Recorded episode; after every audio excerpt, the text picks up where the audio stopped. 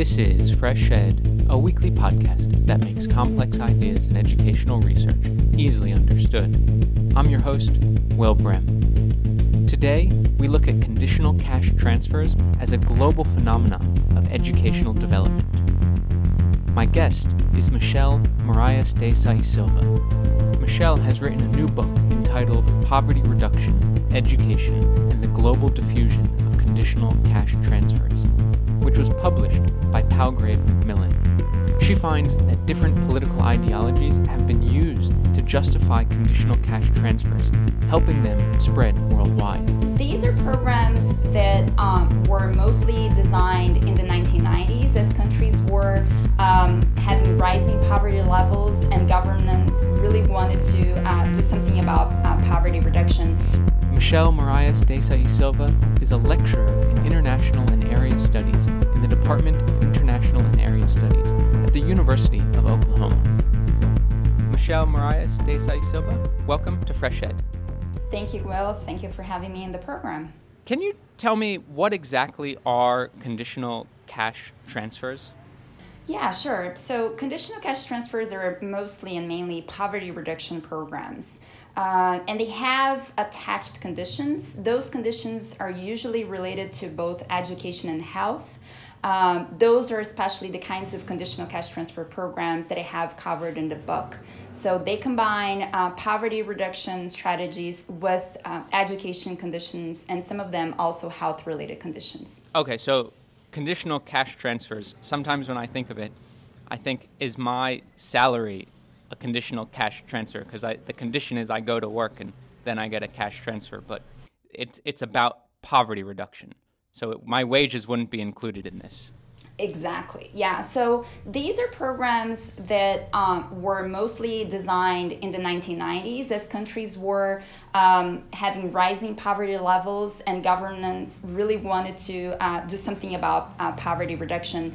And what they found was that a possibility was to directly transfer cash to poor families so that their incomes could um, increase in some sense so that they could you know just go day by day and survive but at the same time it was a sort of monetary transfer directly from the government that had conditionalities as we call them and those conditionalities were related to children going to school and also some of them having children um, you know go through uh, health checkups and having uh, immunizations so different kinds of activities that families had to perform in order to be able to reduce the payments from the government. Okay, and so the another question I always think about with transferring of funds is you know who's doing the transferring and who's receiving the funds. So it, is it typically governments that are transferring money?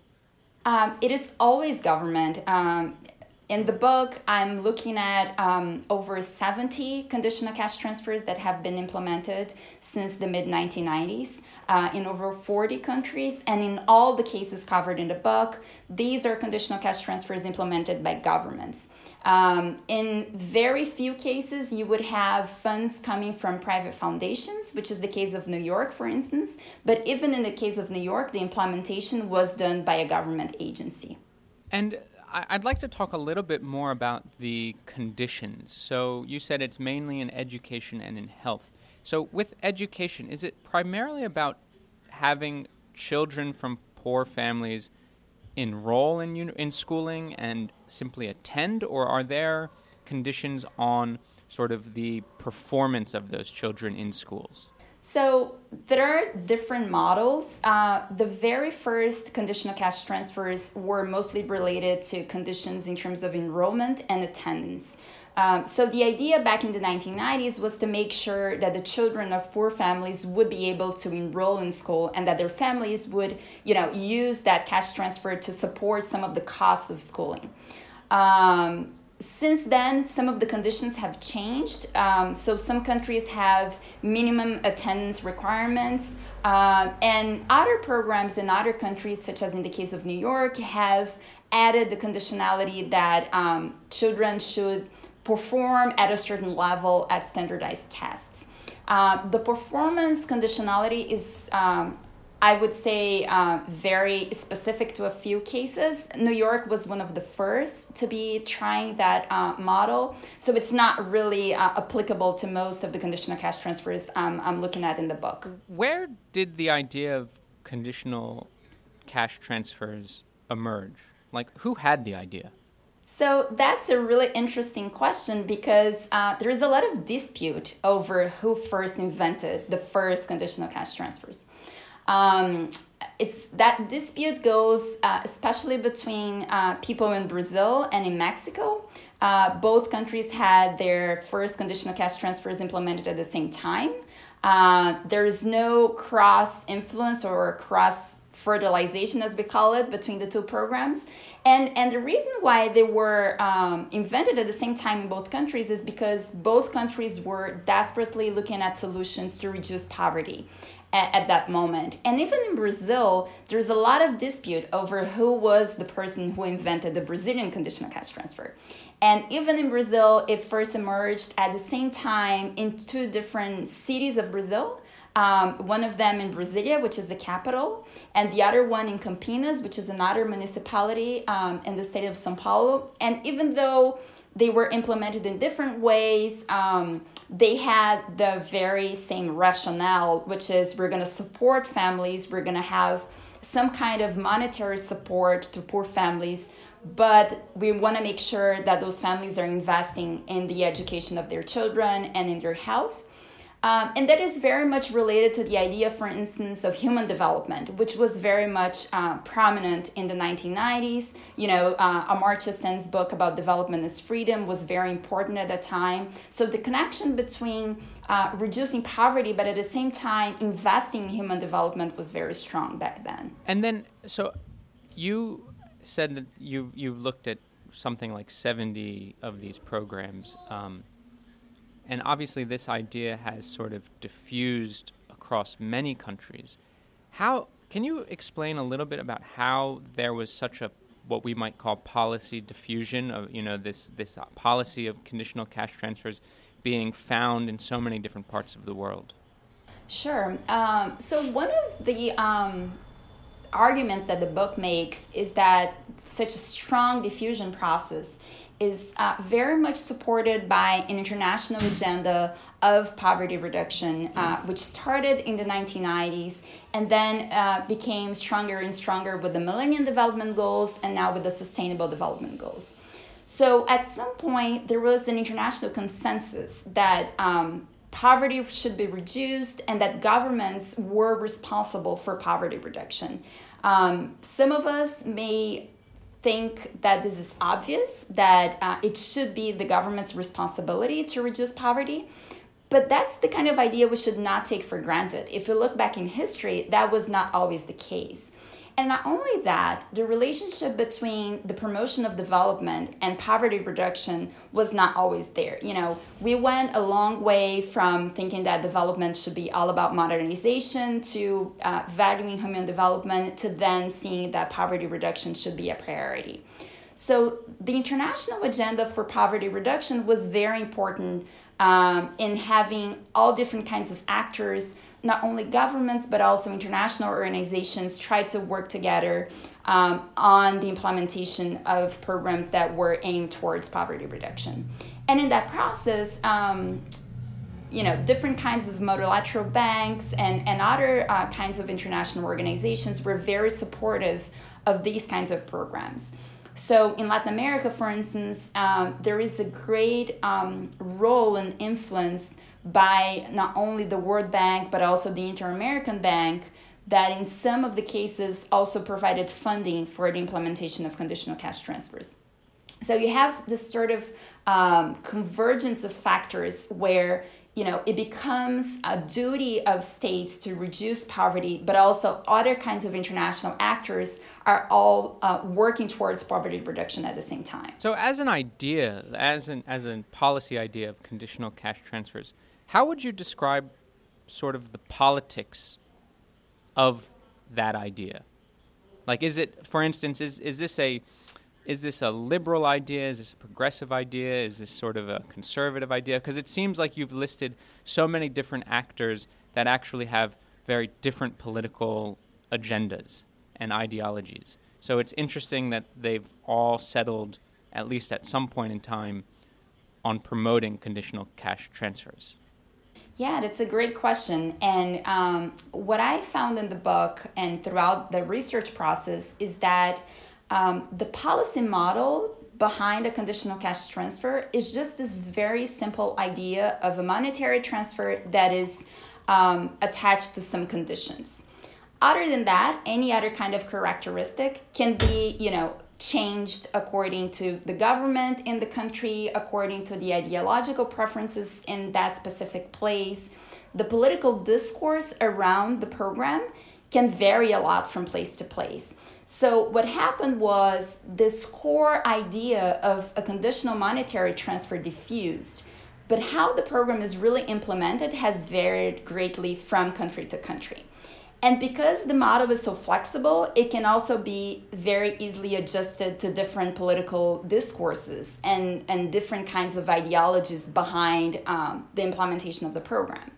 Um, so, for the cases I compared uh, in the book, in the case of Brazil, you find this discourse of autonomy, of social rights, of promoting a conditional cash transfer to empower the poor um, whereas, for instance, in Bogota, the discourse around the program was a lot more related to uh, offsetting the cost of schooling.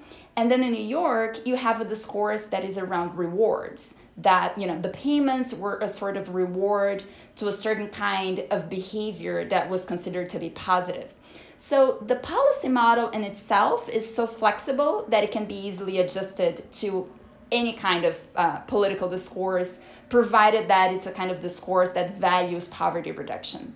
Um, so that's a part of it. Another part of it, which I find very interesting, is how, you know, in the very beginning, some uh, even social movements used to be against some of the conditional cash transfers that were implemented, especially in Latin America, for being considered a new liberal solution.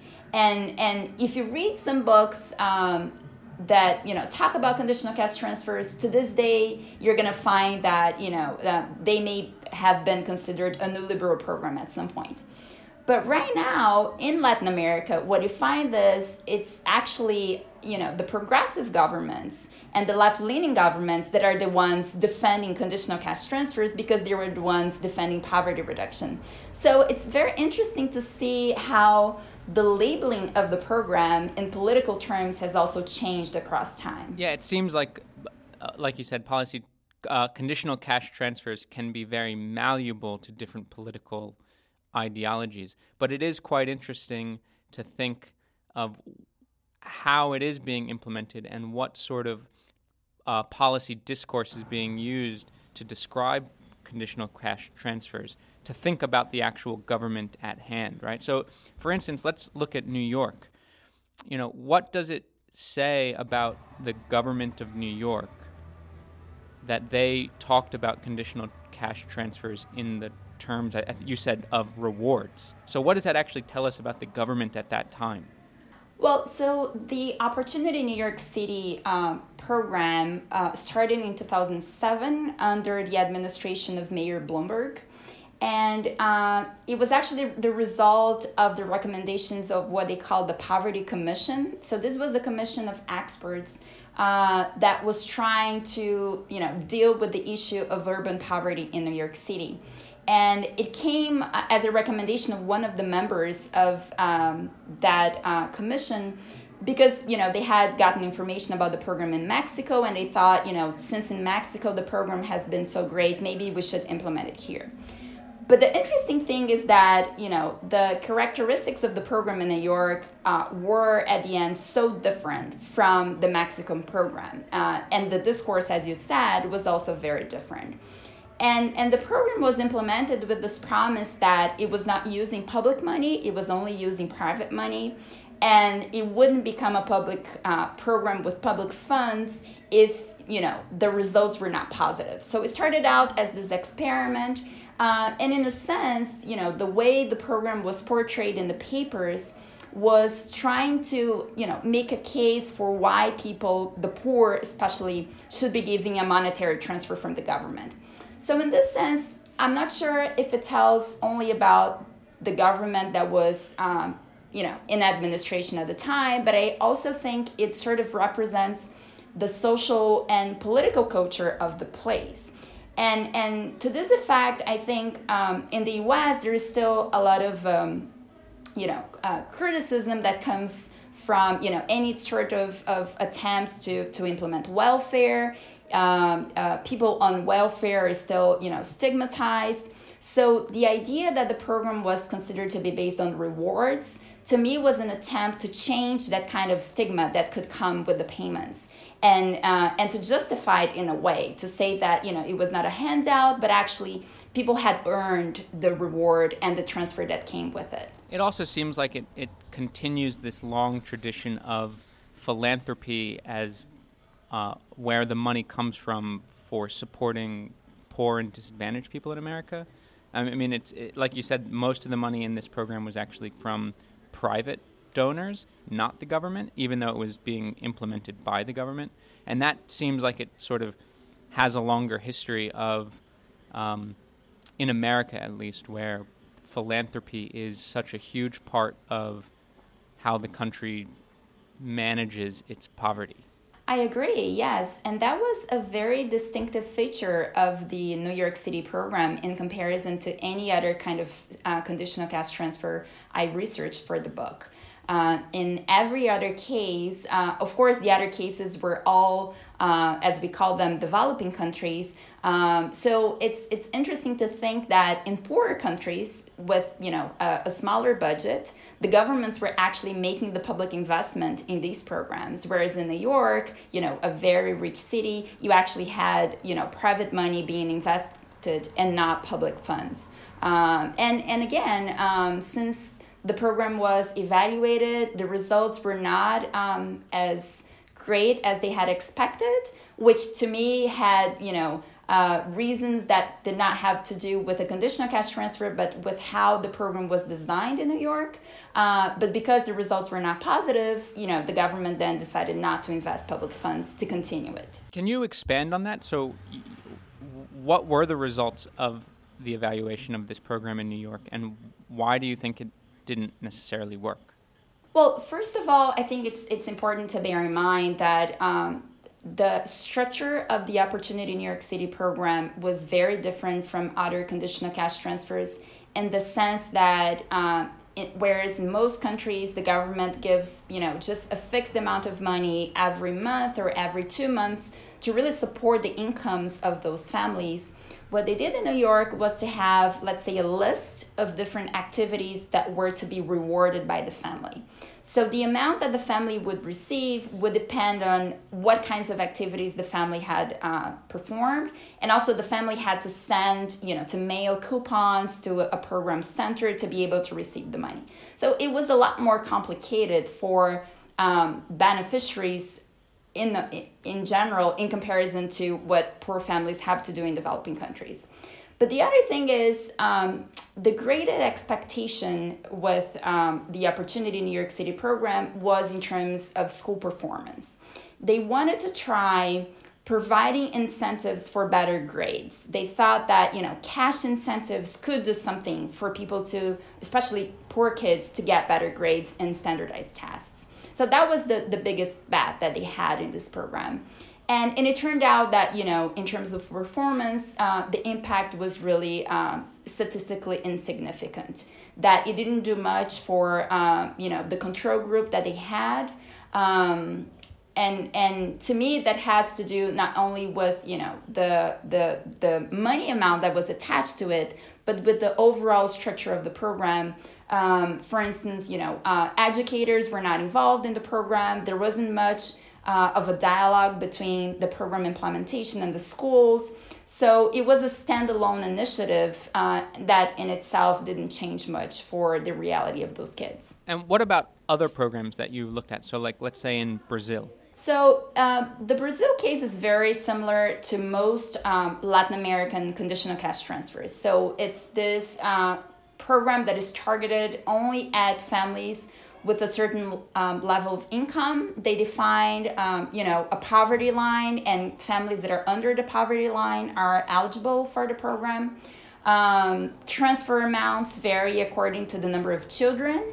And in the case of Brazil, most recently, according to the income that the family has, because the program wants to make sure that they add some sort of um, income that will make sure the family goes all the way to the poverty line. Um, but you know, it's a, as I said, it's a fixed amount of money, and um, if the family has children enrolled in schools, if the family makes sure that all the small children have their immunizations, that they go and have their health checkups, then they will uh, receive that money amount at specifically a certain day of the month that they know in advance. So in this case of, of these programs, it's not only about how much money is transferred, but it's also the certainty that they will have that additional income every month no matter what. You know provided of course that you know the children are in school they're doing their health activities um, but this kind of stability is also very important for poor families. And what about the sort of success in the brazil program that you've looked at i mean what was the measure of success and was it successful so if we evaluate conditional cash transfers for what they promised, which was at the first uh, poverty reduction, uh, in most cases they have been uh, quite successful. Uh, of course, if we look at poverty at um, as a monetary concept, right? If poverty is defined as lack of income, then these programs have done a lot for these families in terms of making sure they have that kind of minimum income to survive on a day by day basis. Um, however, if we consider poverty as a more complex uh, phenomenon, and especially in contexts where there is so much social and economic inequality, then conditional cash transfers have been, of course, a first step. Uh, but of course, they haven't been able to undo the structural inequalities of these places and, and these societies.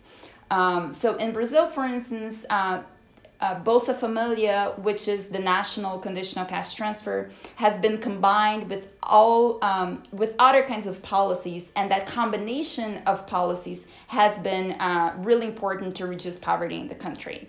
Um, a couple of years ago, the Food and Agriculture Organization considered that Brazil was out of the hunger map of the world. Brazil was no longer uh, considered to be a country that should be counted as part of the international hunger map. Uh, so that's quite important, you know, to make sure that families have uh, some minimum access to food and are not going hungry every day. That's really important.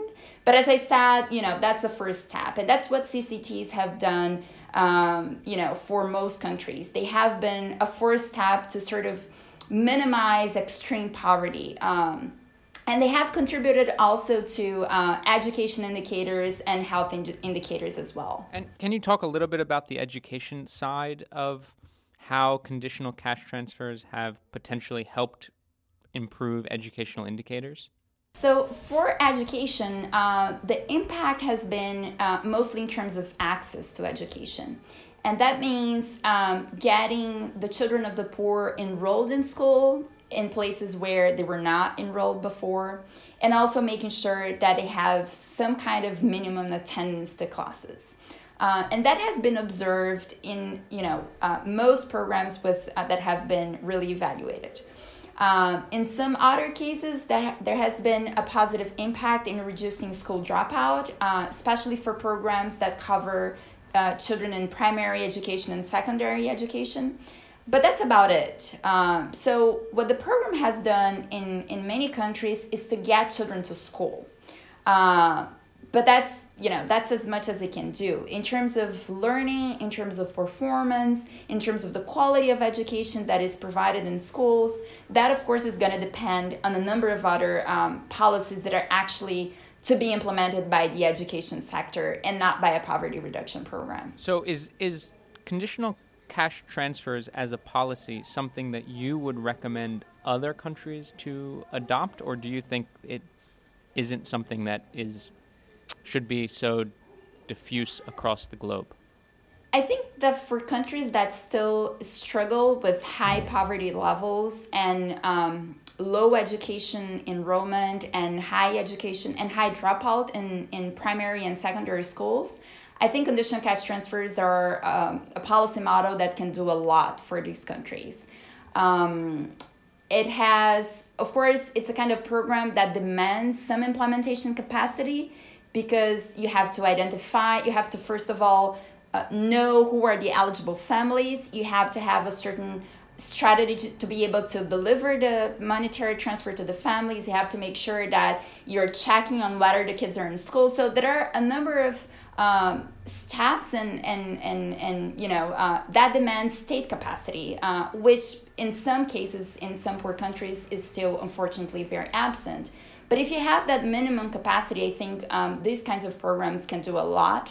Uh, and, and as i said they have to be considered still a first step um, these are not programs that are going to reverse, you know, historical inequalities in some of our countries, uh, but they can do a lot to alleviate extreme poverty. As we as we've been talking, I, it occurred to me that conditional cash transfers seemingly are connected to the this new idea of a universal basic income that many countries are are beginning to to think about. I know this is sort of beyond your research, but do you see any similarities between these two ideas? Well, it's interesting that you asked me this because in Brazil, for the longest time, there was this um, sort of, I wouldn't say dispute, but you know, there were two groups one group that used to defend conditional cash transfers like Bolsa Familia, and another um, group that defended universal basic income. We have, um, you know, a very um, widely known senator in Brazil that has been in the Senate for a number of years, and he's the greatest defender of a universal basic income. And in fact, um, he was promised by the government at some point that, you know, Bolsa Familia would be a first step towards a universal basic income. And that never really became a reality. Um, I think there is. Um, there is growing debate around universal basic income, um, but I don't see many of the supporters of CCTs being also supporters of universal basic incomes. And and the reason for that I think is because the idea of a universal basic income crosses some ideological lines that CCTs have not crossed. Um, so you're not gonna find many fans of a universal basic income, for instance, among economists uh, especially economists in international, uh, you know, financial institutions and the international development banks. Um, so, as I said, uh, for CCTs, it was really important to have this convergence of an international agenda with many um, important stakeholders. And I don't think those same stakeholders would be supportive of a universal basic income. Although I personally think it's a very interesting idea. Well, Michelle Moraes Desai Silva, thank you so much for joining Fresh Ed. It really was a pleasure to talk, and congratulations on your new book. Thank you so much. Thank you for having me. Michelle Moraes Desai Silva is a lecturer at the University of Oklahoma. Her new book is entitled Poverty Reduction, Education, and the Global Diffusion of Conditional Cash Transfers. Please note that opinions expressed on Fresh Ed are solely those of the host or the guest interviewed. If you've liked what you've heard today, please rate us on iTunes. It really does help. Fresh Ed is made possible through listener donations. Please consider becoming a member of Fresh Ed by visiting freshedpodcast.com slash support. Fresh Ed's producers are Sherry Yang, Yuval Devere, Hong Zong, and Lushik Waba. Aggie Hu is Fresh Ed's social media coordinator, and original music for Fresh Ed was created by Digital Primate. Thanks for listening. I'm Will Brehm, and I'll be back next week.